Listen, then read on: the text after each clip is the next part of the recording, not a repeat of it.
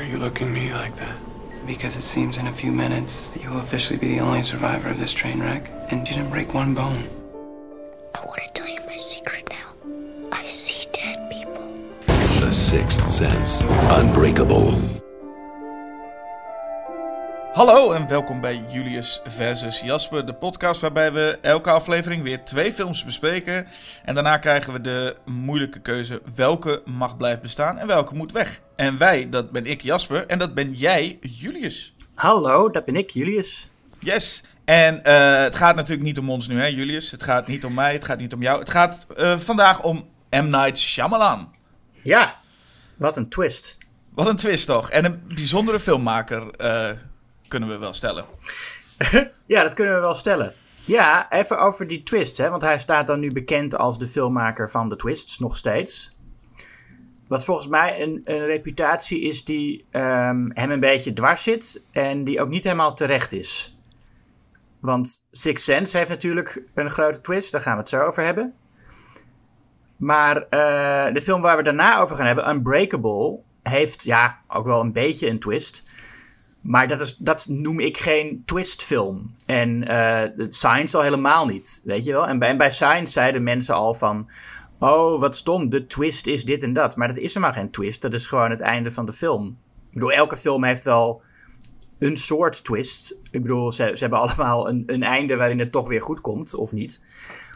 Maar ik, ik vind het... eh, bij, bij, bij Shyamalan zeggen mensen te vaak ten onrechte dat er een twist in zit. Ja, misschien eh, de, Village heeft wel echt duidelijk Ja, de twist, Village hè? wel, ja, tuurlijk, ja. We gaan het hebben over zijn, zijn beste films. Althans, dat wordt door de meeste mensen wel gezegd. Zijn beste films. eh The Sixth Sense en Unbreakable.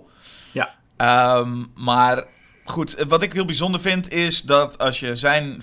Iedere filmmaker die meteen knalt met een paar grote successen... dan weet je, dat gaat op een gegeven moment... Dat, dat niveau hou je niet heel lang vol. Maar bij M. Night Shyamalan is het toch wel echt bijzonder hoe die lijn stijl naar beneden gaat. En op een gegeven moment komt hij echt met films waarvan je denkt, wat is hier gebeurd? Ja, ehm, ja eh, Avatar The Last Airbender is daar... eh, het wordt ook wel over het algemeen gezien als absoluut zijn slechtste film, volgens mij. Ja, waarna hij met Ehm, After Earth eh, ook niet oh ja, echt iets heeft ook gedaan. nog. ja, jeetje, ik vergeet die altijd. Ja, heeft hij ook nog gedaan. en, het, en ik snap wel dat, kijk, The Sixth Sense en Unbreakable gaan we het straks over hebben. Waarbij het trouwens goed is om te zeggen, ik zal het opnemen voor The Sixth Sense en jij zal het opnemen voor Unbreakable. Eh, maar goed, beide goede films. Volgens mij zijn we het daar ook wel redelijk over eens dat het goede Zeker. films zijn. Maar daarna kun je nog, oké, over Science of The Village wordt nog wel eens gebakkeleid. Eh, maar Lady in the Water was al wat minder. En dan The Happening, nou dat, ja, het is een van mijn favoriete slechte films. Ja, en daarom is hij ook wel geliefd. En er zijn mensen die zeggen dat die film eh, bewuster is van de, van de campiness dan, dan je denkt. Eh, ik weet niet of dat zo is. Dat, dat is nog tot daar aan toe. En dan kom je dus bij inderdaad wat je zegt, The Last Airbender en, en After Earth. Dat je denkt, wow, wat is hier eigenlijk aan de hand? Het voelt een beetje als dat, weet ik veel, Robert Eggers of Ari Aster eh, binnenkort op hun filmografie Transformers Dark of the Moon hebben staan. Ja. En dat je denkt, ik, ik snap best dat een van hun films binnenkort iets minder zal zijn.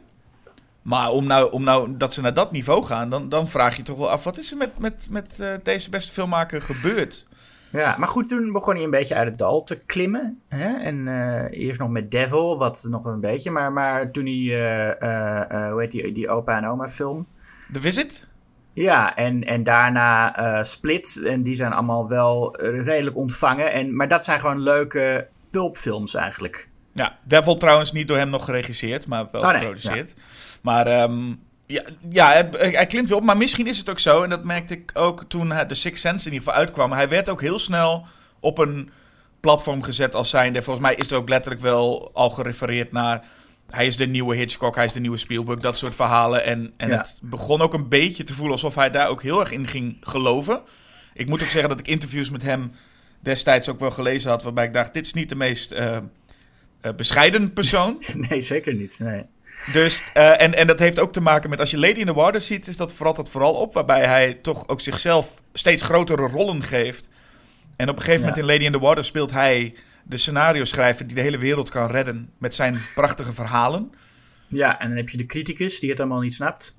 Ja, Dus dus altijd films met een criticus, daar kun je bijna altijd van uitgaan dat daar een soort persoonlijk eh, probleem achter zit. ja. En dus, dat, eh, eh, ja goed, het is niet een hele bescheiden persoon, maar ik kan me dus wel voorstellen, de Sixth Sense, als we daar meteen maar induiken, ehm, dat ik ook dacht van, oké, die film werd, eh, werd heel, was groot, er werd veel over gesproken en Ja. was natuurlijk ook heel erg bekend vanwege die geweldige twist, et cetera. En ik dacht ook, toen ik hem nog een keertje zou gaan kijken, vooraf, ja, waarschijnlijk zal dit wel tegenvallen. Waarschijnlijk was hij gewoon beter in onze herinnering dan, we, dan eh, als we hem nu terugkijken. En dat viel mij alles mee. Sterker nog, ik vond het echt een waanzinnig sterke film. Ehm, ik vind hem ook nog steeds goed. De eerste keer dat ik hem zag was eh, nou, toen hij. eh, ik had hem op video gehuurd. Dat kon toen nog. dus, en, en ik was toen eh 13 of 14 of zo. Toen was hij net uit op video. En ehm, toen vond ik hem heel erg goed. Nu heb ik wat, wat meer gezien en vind ik. eh, het is wel echt het soort horrorfilm dat voor een Oscar genomineerd wordt. Het is een van de vijf horrorfilms die voor een Oscar genomineerd zijn. Of nee, nu zes, geloof ik. Toen hij uitkwam was het er vijf. Waren het er vijf. Eh, nee, dat is ook niet waar. Wacht even. Jaws, Exorcist, eh, Silence of the Lambs, Sixth Sense, Black Swan, Get Out. Ja, dus het zijn er zes en Sixth Sense was de vierde. Voor beste film dan. Ja, voor beste film. Ja, ja, ja, voor beste film, ja. Ehm, en ja, het is wel dat soort film. Omdat het is echt een, eh, een, eh, een, een prestigieuze film. Hè? En het heel, heel eh, netjes allemaal. Heel best wel glad en ook wel sentimenteel op momenten. En ik heb het idee dat, dat, dat die, die respectabelheid die eraan zit... toch soms een beetje de effectievere horrorfilm die die had kunnen zijn in de weg zit. Nou, dat is interessant. Daar komen we zo meteen vast wel op als we eh, er doorheen lopen. Ja. Ehm, wat in ieder geval opvalt is... We hebben Bruce Willis, en dat hebben we twee keer de, deze podcast. Twee keer Bruce Willis ook. Eh, en we hebben hier volgens mij te maken met een Bruce Willis op het kantelpunt dat hij eh, het nog wel iets kon schelen wat hij deed. Ja, Dat het, je voelt dat hij nog wel in ieder geval goed... Hij doet, hij doet het prima, hij doet het goed. Hij wordt wel, wat mij betreft, in de Sixth Sense ook weggespeeld. Maar ja hij... is ook niet een eh, heel veel eisende rol. Ik bedoel, hij hoeft niet zoveel te doen volgens mij. Want hij heeft eigenlijk... eh, Nou, hij, heeft, hij, hij doet niet zoveel. Hij doet ook niet zoveel met zijn gezicht of zo. En, en met zijn stem en met wat dan ook. Hij, hij is eigenlijk gewoon de hele film een beetje dezelfde toon. En hij laat het verhaal eh, het, het invullen. Nou, waarschijnlijk dacht hij daarna van... hé, hey, dit bevalt me wel. En dan ga ik nu gewoon überhaupt niet meer, geen moeite meer doen. Eh, want Bruce Willis is daarna echt zo ongelooflijk op de automatische piloot gegaan. Dat, het, Ja. eh, dat, is, dat is bewonderenswaardig.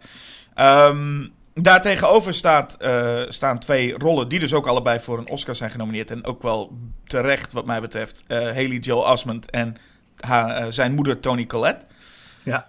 En eh, ja, er komen hele mooie scènes voorbij. Maar we beginnen even bij Bruce Willis. Daar begint de film ook. De film begint en eindigt bij eh, Bruce Willis. Die eh, bezoek krijgt met zijn vrouw van een, nou ja, wat mij betreft, onherkenbare Donnie Wahlberg. Die, Ja. die, die Donnie Wahlberg die duikt soms op in films. En dat was in Dreamcatcher ook al zo. Dat je er achteraf moet denken, kijken, is dat Donnie Wahlberg? Ja. Ja, bijzondere verschijning. En dat is een jongen die eigenlijk een, ja, een cliënt van Malcolm was. Want Malcolm is een kinderpsychiater. En ehm, deze cliënt schiet hem neer en schiet daarna zichzelf door het hoofd. Zo is dat. Zo opent de Eh, film. hij, hij, hij doet het wel eh, goed hoor, die Donnie Wahlberg. Het is echt een, een angstaanjagende rol. Het is echt, voelt ook wel als zo'n acteur die eh, nou ja, ook alles wil doen voor een rol, heb ik het gevoel. Ja, hij is ook heel veel afgevallen ervoor. Nou, dat, dat zie je ook wel. Mhm. Mager mannetje is het. En wel ja, duidelijk een, een stoornis. Maar hij, doet, hij maakt er geen karikatuur van. En als dat dan, eh, die openingsscène er maar op zit, eh, ontmoeten we Haley Joel Osment. En ja, ik, het, het is echt, ik, ik blijf het nog maar even zeggen, misschien nog wel een paar keer. Het is echt een fenomenale rol die dat mannetje speelt. Ja. Het is een, het is een heel aandoenlijk ventje. En hij kan echt als geen ander bang spelen. Het is echt, echt, echt fantastisch hoe hij dat doet. En hij heeft ook iets mysterieus over zich. Ja, en destijds was dat nog veel bijzonderder dan nu eigenlijk. Want ik heb het idee dat het niveau kindacteurs enorm is verhoogd sinds de jaren negentig. Ik weet niet hoe dat komt. Ehm, maar dat zie je wel. Bedoel, zo'n Jacob Tremblay, weet je wel, in Room. Eh, was, wat ook een fenomenale rol was. Maar in de jaren negentig had je niet zoveel van die kindrollen die zo naturel waren. Kinderen waren altijd ja, een beetje cute, weet je wel. En, en, en ehm, hadden allemaal, je, je zag heel erg wat voor trucjes ze geleerd hadden. Ja, het is bijna zo dat je nu dat je, dat je in die tijd ook kon zeggen van wow, hij is niet irritant. Dat is al een hele prestatie. Ja, Dat kent acteurs dat veel al waren. Ehm, maar dat hij hier ook nog echt gewoon zo goed is. En dat moet ook wel, want deze film vraagt ook echt heel erg veel van hem. En hij is eigenlijk, wat je ook zegt, Bruce Willis hoeft niet zoveel te doen. Uh, hij moet ook heel erg veel doen. En datzelfde geldt eigenlijk voor zijn moeder Tony Collette, die je nog wel eens wil vergeten, omdat de film vooral bekend staat als een film met uh, uh, Bruce Willis en Haley Joel Osment. Maar ja. haar rol is ook wel echt heel erg belangrijk en heel effectief. Ja, zeker. En zij wist ook, tenminste, ze zegt: Ik wist niet dat het een horrorfilm was. Ik weet niet wat ze ermee bedoelt, want ze zal het script gelezen hebben. Maar in elk geval, ze benaderden het niet als een, uh, als een horrorfilm. Uh, wat ook wel in de meeste horrorfilms een verstandige benadering is, denk ik. Ik weet ook niet hoe je spel is als je weet dat het een horrorfilm is. Want je personage weet het toch niet.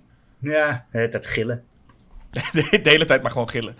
Nee, zij speelt, speelt een hele, ja, eigenlijk een heel um, een, een, mooi figuur, want heel, een heel geloofwaardig figuur ook eigenlijk. Ze is zo'n moeder die, uh, het is geen bitch, omdat ze is, maar ze is af, ja, ze heeft wel het een en ander uh, meegemaakt, dat zie je ook. Um, mm.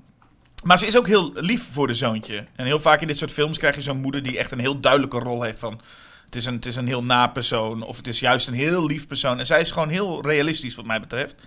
Ja. En die kleine momentjes vind ik tussen hen vind ik eigenlijk nog het mooiste in de film. Er zijn momenten bijvoorbeeld dat ze uh, elkaar even treffen, Tony Collette en, en, en, en Edith Joel Osment, en dat ze dan even verzinnen hoe hun dag was. En dan maken ze het extra mooi. Ja, dat is een heel leuk ja. uh, onder onsje. En een van de mooie dingen is ook op een gegeven moment zit, uh, loopt ze met de winkelwagentje uit de supermarkt en, en Cole, dus uh, Osment zit, zit in het winkelwagentje. Ze kijken allebei gewoon een beetje, nou ja, niet zo heel blij. En op een gegeven moment denkt zij, oh, ik, ik ga eens even wat harder rennen. En dan Cole begint daar een beetje om te lachen. En op een gegeven moment begint hij zijn, steekt hij zijn arm uit alsof hij kan vliegen. En zij heeft daar, geniet daar ook van. Ik denk, heel klein momentje, maar het is wel heel mooi. Het zegt heel veel over hun tweeën. Ja. Dus dat, uh, uh, dat werkt sterk, voor mij betreft. Uh, alleen op een gegeven moment krijgen we dus ja, Bruce Willis. En zullen we meteen maar even het, de spoiler eruit werken? Ja, dat is goed. Want die wist ik dus ook al de, eer, de eerste keer dat ik hem zag, um, was het mij verteld. Ah. Nou ja, maar dat was niet. Want ik hoorde de hele tijd, iedereen zei: er zit zo'n twist in, er zit een twist in, er zit een twist in. En uh, ik, had, ik had dus helemaal geen zin om die film te kijken en te denken: van wat, wat wordt de twist? Dus ik vroeg aan een buurmeisje: uh, uh, wat is die twist? En zij zei gewoon: hij is zijn geest. Ja, het kon mij ook niet zoveel schelen, want hij werkt gewoon ook nog goed als je dat al weet. En, en dan voel je ook nog steeds wel hoe sterk die twist is. Ja, dat is wel waar. Dat is wel waar. Het is natuurlijk altijd wel fijn bij zulke films om het gewoon in, überhaupt niet te weten. Ja, dat was fijner geweest, maar ja. En eigenlijk is het zo dat, ik bedoel, de trailer heeft dat ook weggegeven. En dat is voor mij ook een, een stelling nog steeds. Geen trailers kijken überhaupt. Maar in de trailer wordt natuurlijk wel het bekende zinnetje I see dead people gezegd. Uh, wat als je dat niet weet, is ook deel van een twist. Want pas heel ja. laat in de film wordt er eigenlijk pas bekend wat Cole eigenlijk voor gaven heeft. Ja, halverwege. Ja, dus in principe vind ik dat net zo goed een deel uitmaken dat je op een gegeven moment ontdekt: oh, dit is er aan de hand met het uh, jongetje. Ja, precies. Nee, want eerst zie je inderdaad, uh, uh, dan, is, dan zijn alle laden open in de keuken. En dan kun je nog denken van, heeft hij dat zelf gedaan? Of, of is er een geest die hier die boel zit te verstoren? Um, maar dat was ik inderdaad ook vergeten. Dat het zo lang duurt voordat je doorkrijgt wat er nou aan de hand is. Ja, nou, wat er dan aan de hand is, ik neem aan dat mensen het nu inmiddels wel gezien hebben, anders luister je deze podcast ook niet, gok ik. Dat um, Bruce Willis is dus dood. Mm -hmm. En uh, dat die regels worden door Cole eigenlijk uitgelegd. Hè? Iemand is dood, maar ze weten niet dat ze dood zijn. En uh, ze zien wat zij willen zien, geloof ik, zoiets. En ja, ja vallen dan eigenlijk Cole lastig. Um, ja, en, en op sommige momenten zijn ze helderder dan anders. Wat ook wel klopt in het geval van Bruce Willis. Want anders zou die wel door moeten krijgen dat zijn vrouw gewoon een jaar niks tegen hem gezegd heeft. Dat, dat is wel erg overdreven. Ja, dat zijn, dat zijn inderdaad wel momenten die bij nader inzien wel een beetje vreemd zijn als je daar zo over nadenkt. Want, uh... Nou ja, ik weet, kijk, die scènes, je hebt bijvoorbeeld die scène in het restaurant, waar hij uh, bij zijn vrouw in het restaurant komt en dan zegt hij van, oh sorry dat ik te laat ben en dit en dat. En zij uh, zit daar nou gewoon en zegt niks tegen hem. En dat voelt als een heel eh, gewoon als, een, als, als je niet weet dat hij dood is, is dat een heel overtuigende scène. Ik bedoel, ja, je, je, je valt, eigenlijk is, is er niks raars aan. En als je het wel weet, denk je de hele tijd: God, ik had het hier al moeten zien. En Ja. dat is het, het gave aan dat soort scènes. Ehm, en als je er dan bij leert dat ja, hij, hij heeft gewoon momenten dat hij wel zich, dat hij wel eh, eh, denkt dat andere mensen hem kunnen zien. En momenten dat hij een beetje bewusteloos rondzweeft of zo, denk ik dan. Want het is niet alsof hij nog steeds naar bed gaat en 's ochtends opstaat en doucht en, en, en zich aankleedt. Want hij heeft ook alleen maar de kleren aan die hij op die avond aan had. Ja, alleen omdat wij film. dus... Wij zien dus wel dat hij eh, eigenlijk een normaal leventje lijkt te hebben. Zo, zo, zo dat, dat zijn de momenten die wij zien. En waarschijnlijk hij dus ook. Want er, zit een- er is een moment dat Cole binnenkomt. Die komt thuis. Zijn moeder, Tony Collette, zit op een stoel. En tegenover haar zit Bruce Willis. Ja, En dat is, dan, dat is dan dodelijk stil. Ze kijken allebei. En op een gegeven moment zegt eh, Tony Collette dan, als ze eh, eten gaat maken, zegt ze: Je hebt een half uur. Wat dan uiteindelijk tegen eh, haar zoontje dus is. Ja. Maar wij voelen allemaal van: Oh, Bruce Willis heeft dus een half uurtje. Alleen je vraagt je wel af: hoe is dat gegaan dat Bruce Willis bij die zoon, bij, bij dat huis aankwam? Dat zal dan niet gebeurd zijn. Want anders zou je wel denken: van dit, Nou ja, ze doet niet open.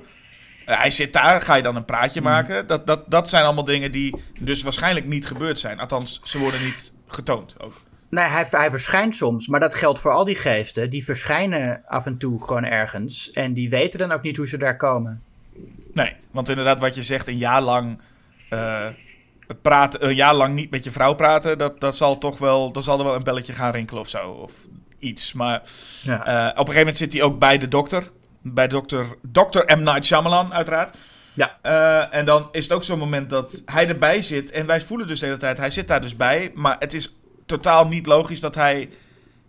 Hij vraagt daar ook niks. Het is ook niet alsof hij dan nog even als, als psychiater iets wil vragen of zo. Of dat hij ooit met die moeder contact gehad heeft. nee. Ehm, maar dat moeten we dan inderdaad maar zien als hij verschijnt gewoon af en toe. Ik vraag me af, weet Cole dat hij een geest is? Dat Bruce Willis een geest is. Ja, Dat gevoel heb ik wel. Ik heb wel het gevoel, ik heb sowieso het gevoel dat, dat Cole überhaupt van iedereen weet dat hij een eh, geest is. ja bij sommigen is het wel heel duidelijk. Ja, de Die meeste mensen die, die aan die galg hangen. Ja, maar ook mensen die bijvoorbeeld door hun hoofd geschoten zijn, die hebben dus een, een, een, een permanent, eh, bijvoorbeeld een, een stuk van hun hersenen ligt eruit. Mhm. Of eh, ze zijn half verbrand. Dat zie je dus wel de hele tijd. Je ziet waar ze aan gestorven zijn, daarna ziet hij het. Ja. Ehm, maar ik weet niet zeker of Cole de hele tijd altijd zich maar bewust is van wie is er nou een geest en wie niet. Eh, maar ik heb wel sterk het gevoel dat hij het bij Bruce Willis weet. ja. Wat ik ook wel mooi zou vinden, want ik heb juist het gevoel dat Cole alles, alles weet eigenlijk wat er aan de hand is en wat er gebeurt. Ja, dat is wel fijn, hè? Ja, en het is ook wel fijn dat je dan... Want dat is ook nog iets waardoor je de film dan anders gaat kijken. Dat hij de hele tijd denkt... ehm, ja, ik zal deze man maar even helpen rust te vinden of zo. Eh, dus dat hij eigenlijk ook... eh, Dat hij ook eh, Malcolm aan het helpen is. In plaats van alleen maar andersom. Ja, en, omdat, ja, en dat is ook dat als Bruce Willis bij hem verschijnt, dat, zie, dat is in de kerk voor het eerst geloof ik, dat in ieder geval... En volgens mij is er al wel vaker een, een contact tussen hen geweest, maar je ziet Cole ook een beetje kijken en toch een beetje angstig of zo. En dat kan gewoon zijn als van, oh, daar staat ineens een volwassen man of daar staat ineens de psychiater. Maar met de gedachte, oh, daar is weer zo'n geest, daar, dat kun je ook wel lezen in zijn gezicht. Ja, Van, oh, daar heb je er weer zo eentje. Ja, ik zie ze de hele tijd en ik vind ze vervelend. Alleen hij, Bruce Willis, is in tegenstelling tot andere geesten eh, vrij vriendelijk. ja. Ik denk dat dat wel de beste interpretatie is. Omdat je dan inderdaad hebt dat, dat hij daar gewoon zit en denkt... Oh, daar is er weer een. En dat Bruce Willis dan begint te praten. Ehm, dat maakt het eigenlijk nog... eh, Dat voegt ook nog een laag eh, naïviteit toe aan Willis' personage. Dat Cole zich er wel van bewust is en denkt van... Nou ja, laat maar even. Ja, en het principe natuurlijk. Het principe dat eh, Bruce Willis de hele tijd bezig is met... ik ga dit jongetje helpen. En dat het jongetje eigenlijk... Uiteindelijk gaat het meer om dat jongetje de hele film eigenlijk bezig is met... ik ga Bruce Willis helpen. Ja, En dat doet hij uiteindelijk ook. En dat is iets wat we gaandeweg in de film eigenlijk ontdekken. Want dat is wel weer bijzonder. Bruce Willis als geest krijgt dus, ontdekt dus, dat Osmond geesten ziet. ja, En eh, ja, rekent zichzelf natuurlijk niet als een van hen. Maar ehm, komt er wel achter dat ja, hij dat, eh, dat dat zijn kracht is. En dat is inderdaad halverwege de film. Ineens komt het bekende zinnetje: I see dead people. Mhm. En, ja, en ook in die hele, die hele dialoog daar is het gewoon nog meer dat ik denk van Asmund is echt daar heel erg sterk. Maar het zijn, er zijn niet heel veel typische horrorscènes in deze film. Maar als het wel zo is, dan weten zelfs de redelijk clichématige scares... weet Shyamalan eigenlijk heel goed te doen. Ja. ja, de film gedraagt zich inderdaad meestal gewoon als een drama. En ook bij de beste horrorscènes, vind ik, blijft die, eh, die cinematografische stijl van, van gewoon een, een, een psychologisch drama. Ja, want een van de meest horrorachtige dingen is bijvoorbeeld dat kleine Cole die gaat, eh, gaat plassen en dan is er iemand op de gang. Ja. Nou, dan weet hij, met, eh, weet hij ook een goede jumpscare eigenlijk neer te zetten. En, en het, is, het is vrij. Een, de hele film is sowieso een vrij ijzige sfeer ook. Mhm. Ehm, maar als hij dan gewoon. De scares werken ook gewoon. Maar op het moment dat het daarna weer drama wordt, blijft het gewoon. Het, het, is, het valt er niet buiten, wat ik heel knap vind. Ja. Je hebt, je, hebt, je hebt wel van die drama's die ineens een horrormoment hebben. Dat je denkt, dit voelt een beetje los. Maar dit voelt echt als groot onderdeel van de, van de film. Ja, het enige waar het een beetje misgaat, vind ik, is, is die aanzwellende muziek die je soms hebt. Uh, bijvoorbeeld bij die scène waar hij met, met de, de meester staat te praten in de klas. En dat hij dan opeens uh, Stuttering Stanley is het geloof ik gaat roepen. Mm -hmm. Dan heb je zo'n enorm hard aanzwellend, uh, aanzwellende toon eronder. dat vind ik dan, dat, dat werkt totaal niet voor mij. En dat is, de, en dat is het enige waar de film een beetje die, die clichés aanpakt. Ik ben wel veel meer benieuwd naar als Willis dus meer in zich in, in, nou ja, en het in, in Cole's geschiedenis gaat duiken. En dan ook dus die, de tapes gaat luisteren van Donnie Wahlberg. En er eigenlijk achter komt dat Donnie Wahlberg, het personage in het begin, ook zo'n soortgelijk iets had als, als Cole. Ja. En ze er eigenlijk achter komen van we moeten eigenlijk luisteren naar de geesten. Want waarschijnlijk kun je ze echt helpen. Dus eigenlijk helpt Cole, uh, uh, uh, Bruce Willis helpt Cole eigenlijk een beetje in de juiste richting. Ja, nee, ze helpen elkaar. Natuurlijk, uh, Bruce Willis helpt. Uh, Cole, het is raar dat je Bruce Willis zegt en. en, en ja, dacht ik ook al aan, ja. maar Malcolm, de psychiater, helpt Cole inderdaad. En, en andersom. op een gegeven moment vind ik. Wordt dat te erg benadrukt? Bruce Willis heeft dan zo'n zo'n verhaal dat hij vertelt van ja, ik had ooit een, een andere patiënt en daar ging het helemaal mis mee, dus en zo. En uh, misschien dat ik nu met jou. En dan denk je van ja, dat is allemaal duidelijk uit subtekst, uh, uh, M. Night. Dat hoef je niet allemaal nog in dat scenario te zetten. En dat is een beetje wat ik bedoel met. Um, dat het een film is die, die nou ja, heel Oscar-waardig is. In die zin dat hij heel duidelijk de, de psychologische thema's wil benadrukken. Ja. In een, ik denk in een, in een meer uh, conventionele horrorfilm had je ook die laag kunnen hebben, maar had je dat niet hoeven benoemen. Nee, nee want het, het wordt daarna nog iets concreter. En dat is wat in Unbreakable eigenlijk ook zit. Er zit dus diezelfde lijn in. Dat ontdekken, en dan in dat, dat geval is het Bruce Willis zelf, maar ontdekken wat je eigenlijk met die gaven moet doen. En dan mm. krijgen we één voorbeeld van hoe je die gaven ook echt kan uitvoeren. En dat is in dit geval een, een uh, uh, gaat om een meisje dat uh, bij Cole verschijnt. En dan gaan Malcolm en Cole naar een begrafenis. Wat best nog wel een spannend iets is ook. Maar ineens komt daar een jongetje en, en, en Bruce Willis. Maar niemand ziet Bruce Willis, dus dat maakt niet uit. Die komt daar, gaat naar de kamer van het dode meisje. Ik krijgt daar een videoband uh, toegereikt. Ja. Wat ik bijzonder vind is dat hij geeft die videoband vervolgens aan die vader. En die vader besluit dan ook om die videoband meteen daar te plekken waar iedereen bij zit te gaan kijken. ja. Ik weet niet, ja, dat, dat is gek. Je bent de begrafenis van je dochter en dan komt er een, een knul met een, met een videoband. En dan zeg je, oh, dankjewel. Helemaal niet wie, wie ben jij? Nee.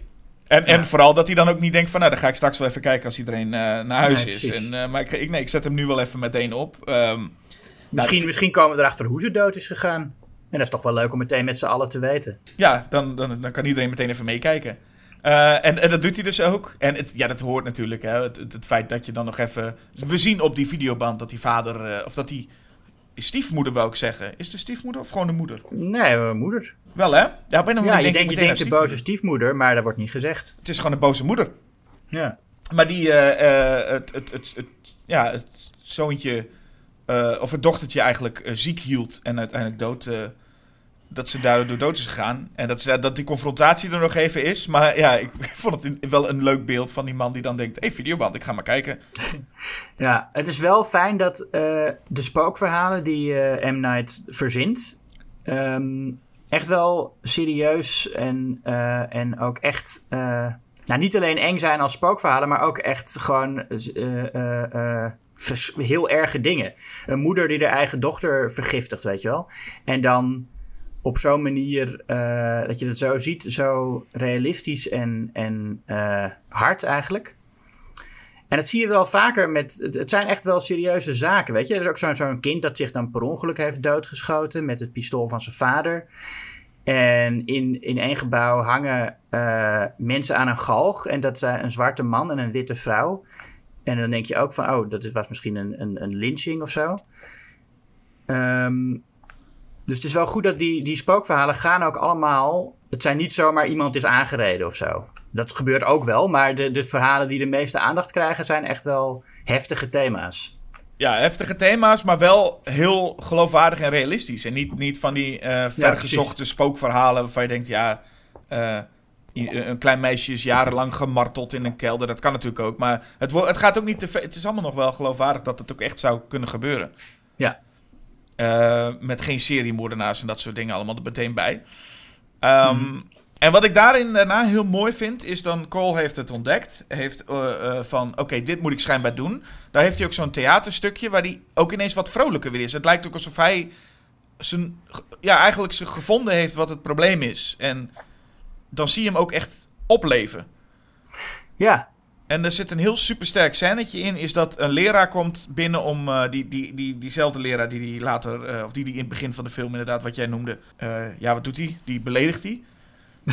ja, nee, hij, hij, wordt heel boos omdat de leraar zo naar hem kijkt. En dan, en dan weet hij opeens dat die leraar vroeger Stuttering Stanley genoemd is. Wat trouwens helemaal niet, dan, dan lijkt het een soort gewoon algemene helderziendheid te zijn.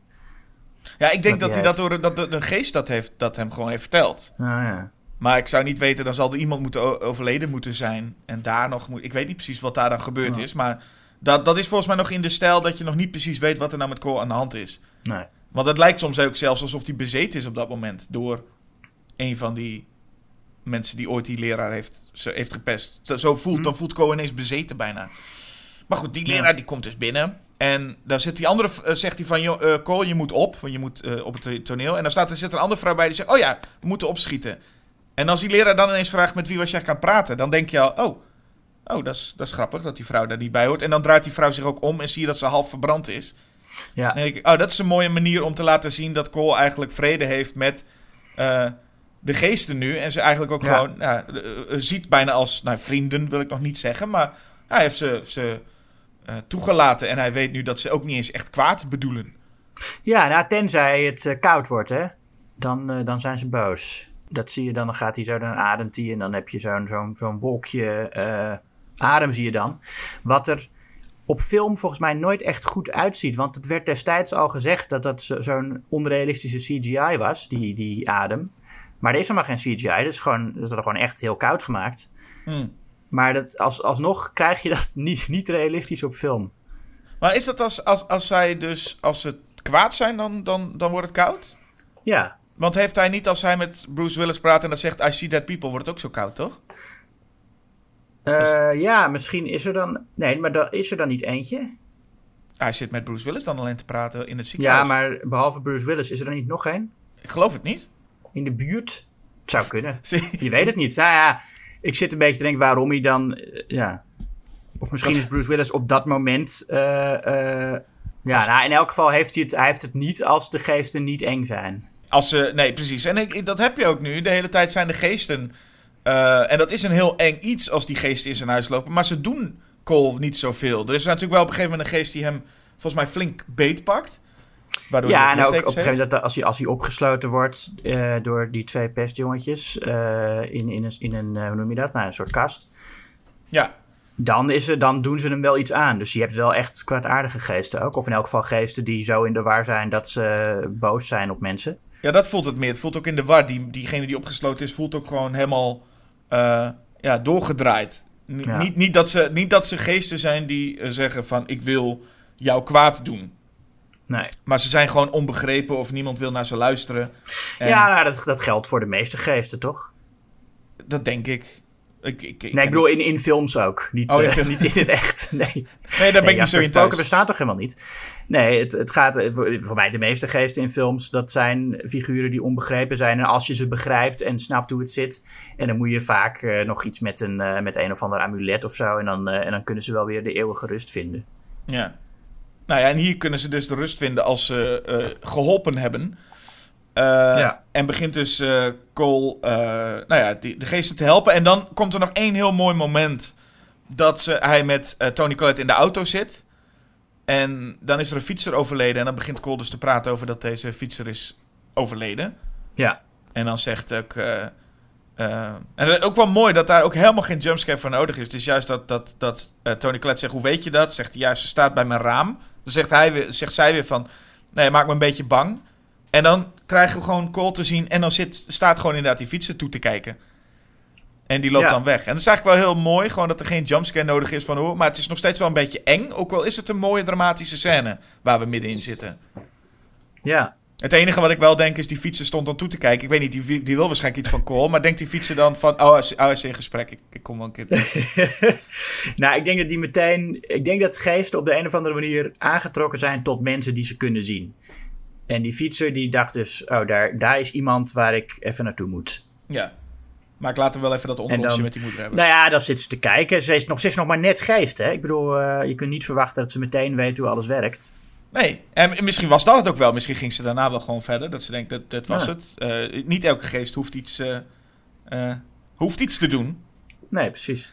En dan hebben ze daarna praten ze nog even verder met over de moeder van Tony Collette. Dus over de oma. En, en dat, ja, heel, gewoon ook weer ijzersterk acteerwerk in die, in die scène. Ehm, en dan denk je eigenlijk van, oh, dit wordt mooi afgerond. Eigenlijk vind ik de film daar al heel fijn. Gewoon, eh, Cole, zijn verhaal is eigenlijk een soort van mooi afgerond. Hij heeft het met zijn moeder. Nu een heel mooi scènetje. En dan was ik bijna nog vergeten. Oh ja, we moeten nog naar Bruce Willis toe. Wat eigenlijk dus inderdaad wordt gezien als, de, hier komt de grote twist. Ja. Ehm, en dit was dus het moment, toen je dit voor het eerst dan zag, had je zoiets van, ah ja, dit, dit ken ik nou wel. Hoe bedoel je toen ik het voor het eerst zag? Nou, toen je het voor het eerst zag, wist je dat hij dood was. Dus Ja. dit is, deze scène ga je normaal gesproken als kijker in met dat je denkt, nou, gaat Bruce Willis het nog even goed maken met zijn vrouw? Dat hoort er nu bij natuurlijk. Ja. Nee, dat is waar. Maar nee, maar het is, nog, het is gewoon nog steeds een heel sterke scène, ook als je het wel weet. Het is ook een film, denk ik, waarbij het fijn is als je zelf op een gegeven moment de twist doorkrijgt. Als je zeg maar. Want er zijn wel hints. En er zijn momenten waarvan je achteraf denkt: van ja, daar kun je het aan zien en daar kun je het aan zien. Ja, toen ik hem voor het eerst zag, was ik nog eh, eh, jong. En had ik, nou, was ik gewoon minder eh, cinema geletterd, zeg maar. Maar als, ik denk als je hem op latere leeftijd kijkt. En, en je weet de twist niet, wat nu een wonder zou zijn. ehm, dan zijn er wel genoeg hints om het door te krijgen. Maar dat, is dan, dat verrijkt ook de ervaring. Ik vind het altijd een beetje vervelend als mensen zeggen: ja, het is een slechte twist, want ik had hem vroeg door. Dat is, eh, ja, dat, dat is een nadeel als het echt een slechte twist is. Maar als het een goede twist is, dan is het helemaal niet erg als je het zelf door hebt. Want dan kun je met de film, ben je met de film mee, weet je wel. En dan kun je denken van, oh, ik denk dat ik weet hoe het zit. En dan wordt het eigenlijk alleen maar, maar leuker. Ja, ik merk vaak dat een twist voor mijn gevoel goed is. Als de eerste keer als ik hem niet door heb, vind ik prima. Dat gebeurt mij veel vaker. Ik heb heel vaak twist niet door. Het is voor mij vaak als je de film dan voor een tweede keer ziet, is hij dan nog steeds goed. Mhm. Eh, ik vind bijvoorbeeld Usual Suspects vind ik een film, voor mij werkt hij helemaal niet. Ik vind het geen goede film. Ehm, en als de twist dan daarna is, denk ik ook, mm, ja, zal wel. Ehm, Ja, dat is ook een twist die eigenlijk. Die twist verandert niks aan wat je allemaal hebt gezien. Want eh, het, het plaatst er maar niet in een ander perspectief. Want je weet gewoon, nou, dat heeft hij dus allemaal verzonnen. Ja, of niet. Het maakt eigenlijk niet uit. Hij Nee. zal een deel verzonnen hebben, een deel niet. Ik vraag me wel af waarom, hij, waarom Kevin Spacey dus in zijn verhaal eh, een, een moord opbiecht. Want dat, hij, dat doet hij gewoon. Hij heeft een, een, een, voor mij een, een beveiliger doodgeschoten. mhm. Dus dan, dat is op zich reden om hem op het politiebureau te houden, zou ik zeggen. Had je niet moeten doen. Keizer Soze. Mhm. Maar dat is inderdaad een twist die, ja, wat je zegt, het, het verandert niet zoveel. Omdat je alleen maar weet dat hij alles verzonnen heeft. En eh, wat, ja, wat, wat, dan, dan hebben we dus allemaal dingen gezien die, ja, of wel of niet echt gebeurd zijn. En Ja. dan loopt hij weg. En ja, en, en ja, sowieso vind ik het ook altijd heel stom dat mensen in films niet gewoon een naam kunnen verzinnen zonder dat ze inspiratie hebben. Weet je wel? Ja. Je, je kan toch gewoon verzinnen, eh, eh, James Green heet die man. Malcolm Brown, moet je, ja. je moet, je- je- dat moet je zien aan dingen die daar hangen. ja. Ja. Het wordt zo heel leuk geparodieerd trouwens in The Dictator. Dat die, eh, heb je die gezien? Nee? Dan zit hij in een café en dan moet hij, eh, hij- Niemand mag weten hoe hij heet, dus hij moet dan een naam verzinnen. En dan zegt hij Max. En dan vragen ze, eh, eh, Max, what's your last name? Uh, maximum occupancy 100. En dan blijkt dat hij zo'n zo'n bordje aan het lezen is. Ja. Oké, ik wat ik zelf nog een leuke vind, is, is die uit Family Guy. Oh ja. Waarbij eh, Peter Griffin een naam moet verzinnen. En dan gaat hij ook rondkijken en dan ziet hij een P. En dan zegt hij P. Dan ziet hij een teer. En dan zegt hij ter. En dan ziet hij volgens een Griffin vliegen. En dan zegt hij eh, Griffin, Peter Griffin. En dan heeft hij zijn eigen naam per gegeven. Ja. Ja, maar goed. Ehm, nee, maar we hadden het laatst ook, eh podcast aflevering, hadden we het ook over Rosemary's Baby. Dat is iets, iets minder wat je zoals Six Sense kan noemen een twist. Maar wel iets waarvan je, ook als je dan weet hoe het afloopt, dat je dan denkt, is die film dan nog wel goed? En juist is die film heel sterk als je hem een tweede keer ziet, wetende hoe, Ja. het, hoe het is. En dat merkte ik bij de Six Sense ook dus, dat het eigenlijk best wel een goede kijkervaring is. En goed, de, de realisatie van Bruce Willis is... Ja, het is ook een heel mooi iets. En ook gewoon fijn dat de film daar ook gewoon meteen kapt. Ik was ook blij dat het... Het stopt ook gewoon op het moment dat het moet stoppen. Ja. Eh, nee, ja, dit is echt, het is echt een goed voorbeeld van een goede twist. Want hij, hij voegt iets toe aan het verhaal. Alles klopt nog steeds. Eh, en de film is de tweede keer inderdaad rijker geworden als je het weet. Ja, de film leunt ook niet alleen maar op die twist. Want in principe is het verhaal... Als het bij Tony Collette en Cole in de auto was afgelopen... eh, was het ook best nog wel een mooie afronding geweest. Behalve dan de momenten dat Bruce Willis met zijn vrouw... Dat je denkt, daar moet toch wel iets van een afronding voor zijn. Maar het is niet alsof de hele film daarop leunt. Nee. Nee, wa- wat je wel toegevoegd krijgt de tweede keer... is dus die laag dat Haley Joe Osment ook Bruce Willis aan het helpen was al die tijd. Ja, Eh, en, dat, en dat Bruce Willis dus, ja, ook, ik weet niet of het naïef te noemen is, maar gewoon ook iets niet wist waarvan we allemaal dachten, we dachten dat hij eh, de, de, zeg maar, de macht had in die relatie, of, of bovenaan stond of zo, weet je wel, dat hij bezig was eh Osmond nou, te helpen. Nou goed, wat ik net zei eigenlijk. Ja, en wat ook mooi is, is het feit dat, dat ehm, eh, Cole ook vraagt aan het einde aan Bruce Willis van... ga ik je nu niet meer zien? En dat Bruce Willis Ja. dat ook een beetje in, eh, ziet als van... nee, ik heb je nu, eh, volgens mij gaat het nu goed met je... en ik ga weer verder met mijn leven.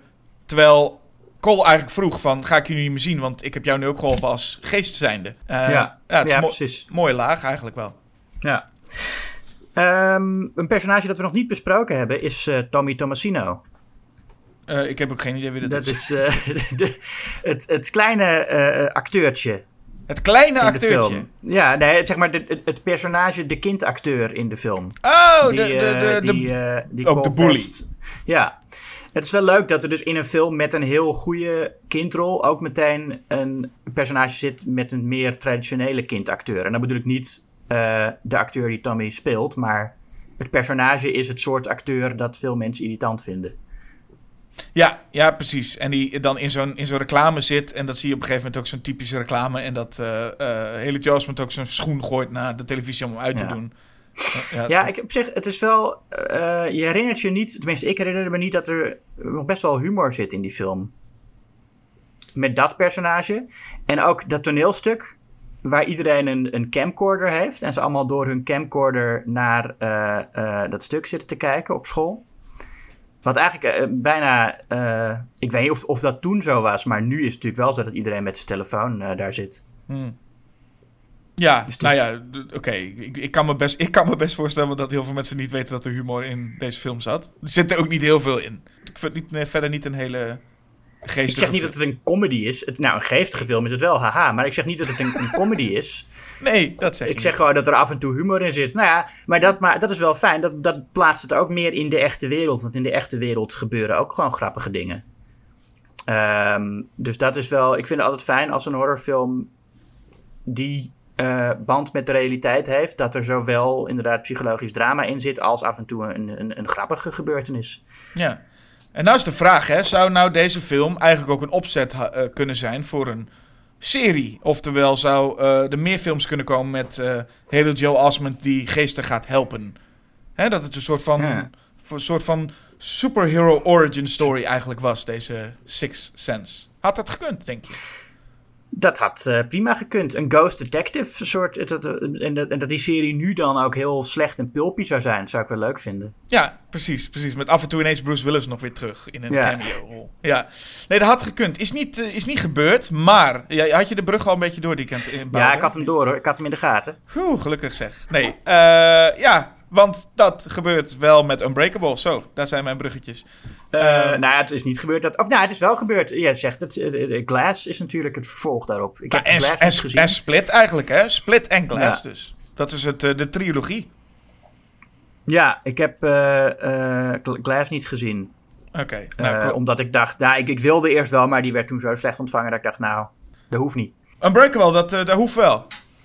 Ja, dat is een heel goede film. Ja.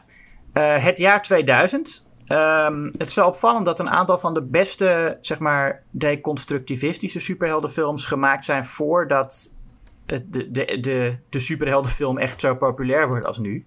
Je zou verwachten dat zo'n film als Unbreakable nu zou uitkomen. En dat zou je ook verwachten van The Incredibles van Pixar.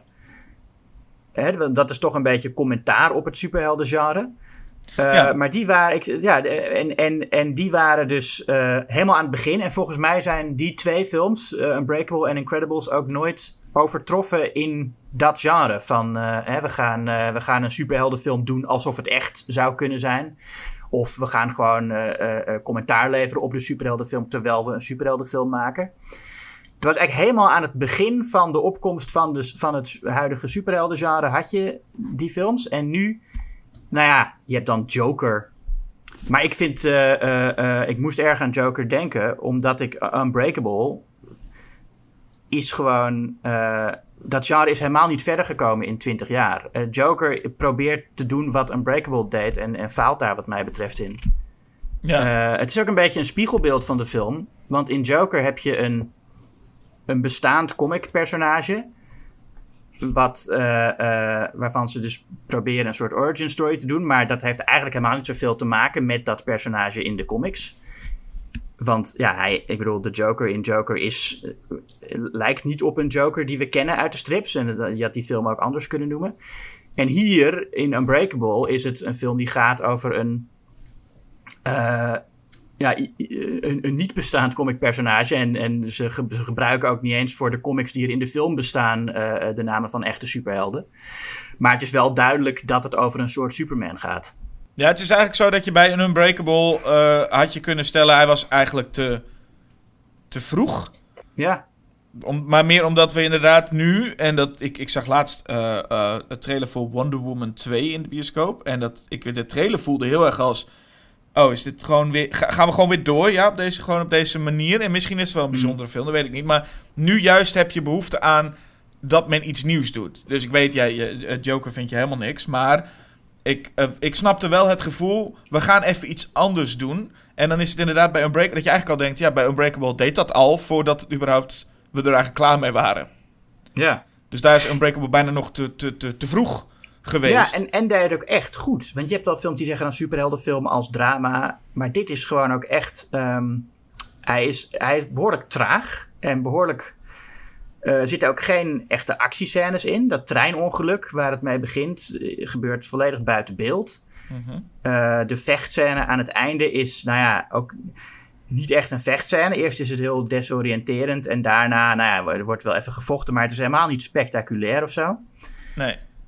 Ehm, het is gewoon echt een, een bloedserieus, traag drama. Nou, het is En dus eigenlijk wel, want we zien ook M. Night Shyamalan. Het is ook echt een jaar na The Sixth Sense. Eh, Ja. En we zien ook wel echt dat het een film is van M. Night Shyamalan. Ja, Want dus, het is eigenlijk meer, het heeft de, de sfeer van The Sixth Sense heeft het bijna nog overgenomen. ja maar de, ik vind deze nog wel echt een stuk trager en zachter. En mensen praten ook altijd heel zacht. Ja, Bruce Willis is nog een, nog een, een ve- ve- verder gaan mompelen eigenlijk in zijn eh, fluisteren. Ja, Ik denk dat dat oh, natuurlijk ook een contrast met eh, Samuel L. Jackson. Maar goed, het feit dat Samuel L. Jackson zelfs nog redelijk zacht praat voor zijn doen. Dat is, Ja. dat is al bijzonder. Het enige wat ik wel meteen aan het begin merkte is, ik hoopte... ehm, ik begon een beetje... De aandacht ging voor mij meteen in de eerste paar momenten op het camerawerk. Hm. En ik hoopte dat M. Night Shyamalan niet te veel zou gaan... Elk shot maar zou gaan roepen van... Kijk eens wat ik doe, kijk eens wat ik doe. Mhm. Want het camerawerk in het begin is meteen eh, bijzonder. Het, je hebt eerst begint met de geboorte van Elijah. En dan heb je allemaal spiegels. En dan wordt er een één shot door al die spiegels verteld. Ja. Dan krijg je dat, we zien we in de trein, jaren later, dat Bruce Willis in een trein komt en in gesprek raakt. Nou, dat is dan tussen twee stoelen één lang shot ook in dat dialoog.